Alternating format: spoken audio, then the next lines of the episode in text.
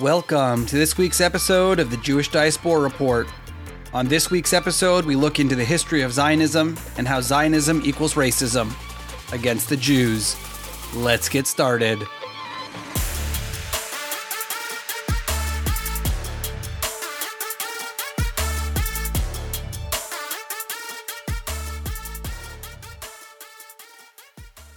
On the morning of the 15th of October, 1894, Alfred Dreyfus, a French army captain, is being interrogated and tortured in a French prison by the French military. The interrogator places a revolver in front of Dreyfus in hopes that he will take the opportunity to commit suicide. Dreyfus refused to take his own life, saying he, quote, wanted to live to establish his innocence. Dreyfus was accused of conspiring with the enemy and was told that he would be brought before a court martial. Dreyfus was imprisoned in solitary confinement and he was interrogated day and night in order to obtain a confession, which failed. This dramatic story will eventually lead to the Zionist movement in the State of Israel. But first, let's go back in time to 1862 and the start of Zionism.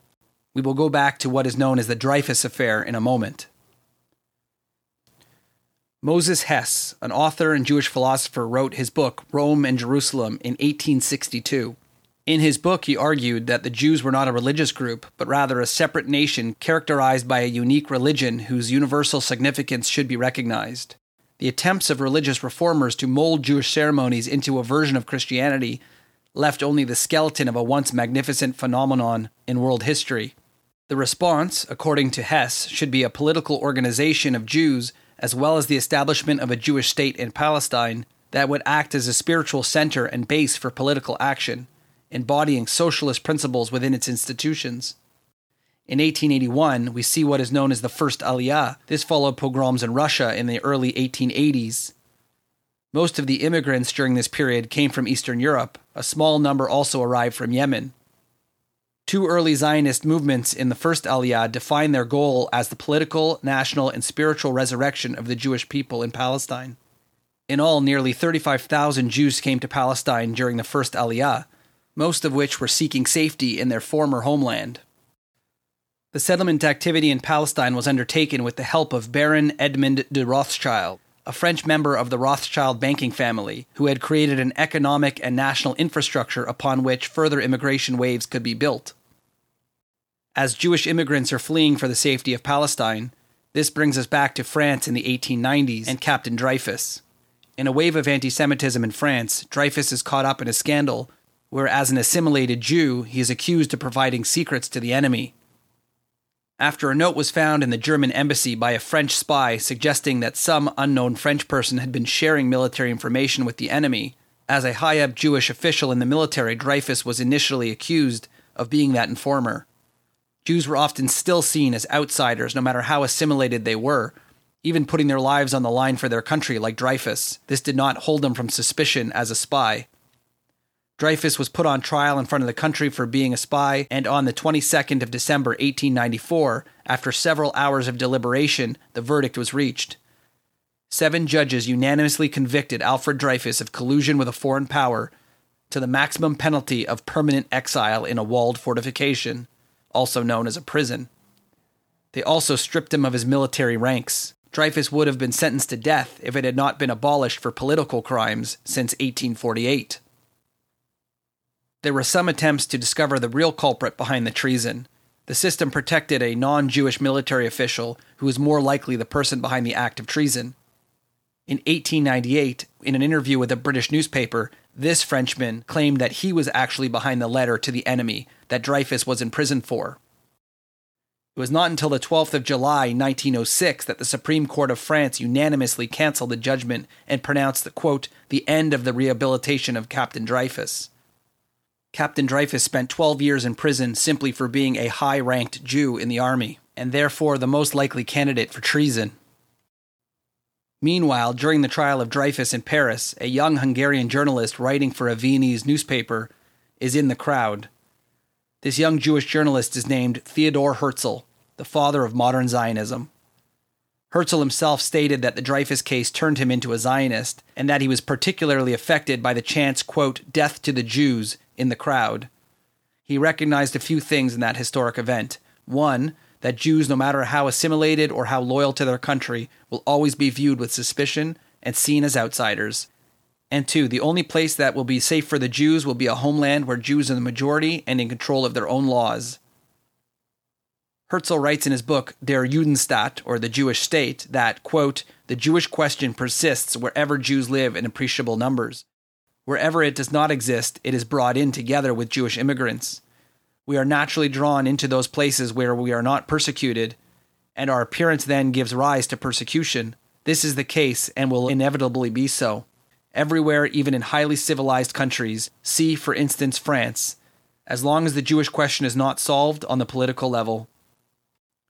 His book concludes, quote, Therefore, I believe that a wondrous generation of Jews will spring into existence the Maccabeans will rise again. Let me repeat once more my opening words. The Jews who wish for a state will have it. We shall live at last as free men on our own soil and die peacefully in our own homes. The world will be freed by our liberty, enriched by our wealth, magnified by our greatness, and whatever we attempt there to accomplish for our own welfare will react powerfully and beneficially for the good of all of humanity. Herzl was one of the first proponents of Zionism and the goal of a safe homeland for the Jewish people of the world. He was the chairperson of the first Zionist conference in Basel, Switzerland, in 1897. He and 208 other Jewish world leaders got together to discuss, among other things, the formation of a Zionist platform, the foundation of a Zionist organization, the adoption of Hatikva as its anthem, and the election of Herzl as the president of the Zionist organization. Herzl summed up the conference by saying, Quote, Were I to sum up the Basel Congress in a word, at Basel I found the Jewish state. If I had said this out loud today, I would be greeted with universal laughter. In five years, perhaps, and certainly in 50, everyone will perceive it. Herzl was not wrong, but he was only off by about one year. This statement was made in 1897. 51 years later, there was indeed an independent state of Israel, a homeland to the Jewish people. Following the establishment of the official Zionist movement, the push began outwards to find sympathy from the growing movement and growing anti Semitic pogroms against the Jews around the world. Due to these pogroms, many Jews fled for the safety of Palestine under the Ottoman Empire, and more so as the British took control of the region following World War I. In 1917, as the British saw the growing insecurity for the Jews in Europe and the Jewish community in Palestine offering those Jews from Europe a safe homeland, the new Zionist movement attempted to have their Zionist ideas recognized by the world. The British government decided to endorse the establishment of a Jewish homeland in Palestine. After discussions within the cabinet and consultations with Jewish leaders, the decision was made by public letter from the British Foreign Secretary Lord Balfour to Lord Walter Rothschild. The contents of this letter became known as the Balfour Declaration. The letter states Dear Lord Rothschild, I have much pleasure in conveying to you, on behalf of His Majesty's government, the following declaration of sympathy with the Jewish Zionist aspirations, which has been submitted and approved by the Cabinet. His Majesty's government views with favor the establishment in Palestine of a national homeland for the Jewish people, and will use their best endeavors to facilitate the achievement of this object it being clearly understood that nothing shall be done which may prejudice the civil and religious rights of existing non Jewish communities in Palestine or the rights and political status enjoyed by Jews in any other country. I should be grateful if you would bring this declaration to the knowledge of the Zionist Federation. Yours, Arthur James Balfour.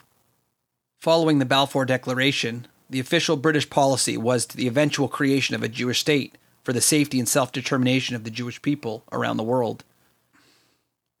Sadly, this did not go as well as the Zionist movement would have liked. Due to the local Arab populations, violence against Jews became a daily occurrence in British Palestine. Fearing further violence, the British instituted quotas on Jewish refugees entering Palestine from around the world. This became extremely dangerous in the 1930s as anti Semitism grew in Europe and Jews attempted to find safety in British Palestine. Many were forbidden from entering, and many were even sent back to their deaths. Palestinian Jewish community worked very hard to sneak in as many Jewish refugees as they could in order to save their lives. Following World War II, as the horrible picture of the Holocaust is revealed, the British did not remove their quotas to avoid angering the Arab nations. Many Jewish refugees from Europe had lost everything and began heading to British Palestine, where they were not only stopped by the British Navy, but transported to the British island of Cyprus, where they were imprisoned. Finally, after the British realized that this was a losing battle, they transferred their control over Palestine to the UN for a future partition plan. And in 1948, the UN partition plan for Palestine was accepted and created in an independent state for the Jewish people. Herzl and many other Zionists' dreams finally came true, and Herzl himself, the father of Zionism, rests in the new state of Israel on the mountain that's named after him, Mount Herzl. When we come back, we're going to see how Zionism somehow became racism over the last number of years. We'll be right back on the Jewish Diaspora Report.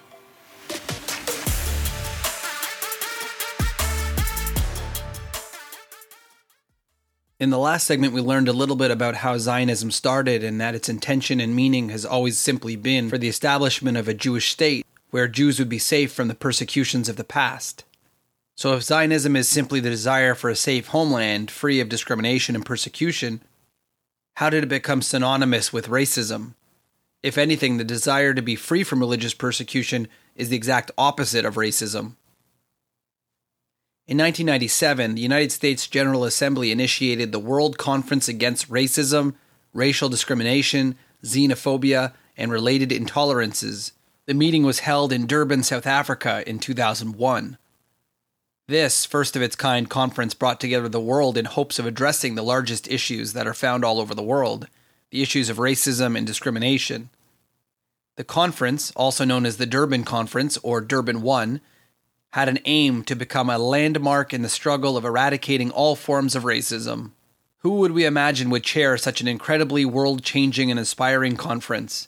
Maybe the country of Canada, the self proclaimed peacekeeping nation, maybe a progressive Nordic country. Unfortunately, no, these countries did not hold a candle to the real leader for human rights anti discrimination, and open mindedness around the world, the country of Iran.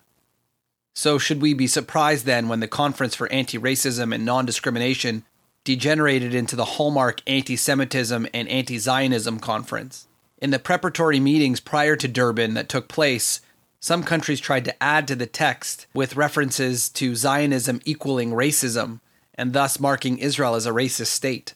This language was finally removed after the United States threatened to withdraw from the conference, which they ended up doing eventually.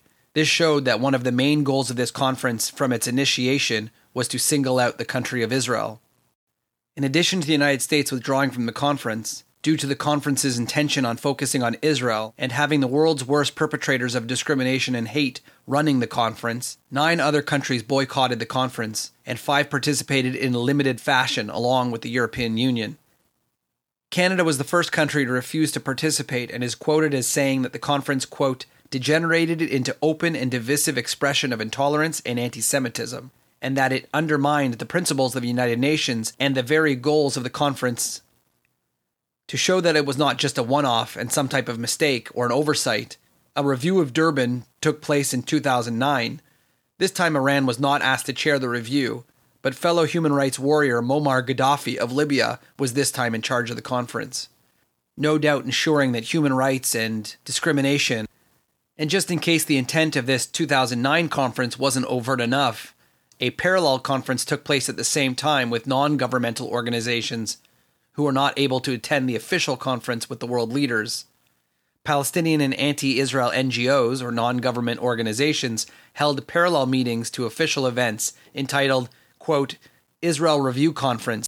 The anti Israel conference was organized by the International Jewish Anti Zionist Network, the International Coordinating Network on Palestine, and the Boycott, Divestment, and Sanction, or BDS, Committee, and was attended by some 160 participants.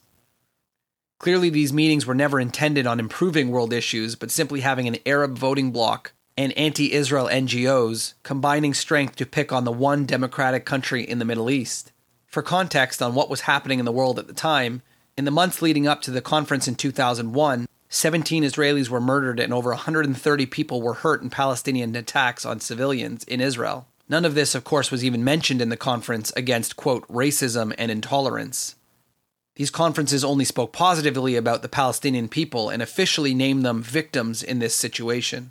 Keep in mind at this time, Israel is in the middle of the Second Intifada, where daily suicide bombings were happening in the streets of Israel, Innocent civilians fear death with just simply running errands or going to work. And none of these raised any flags enough to mention it at a summit for anti racism and anti intolerance.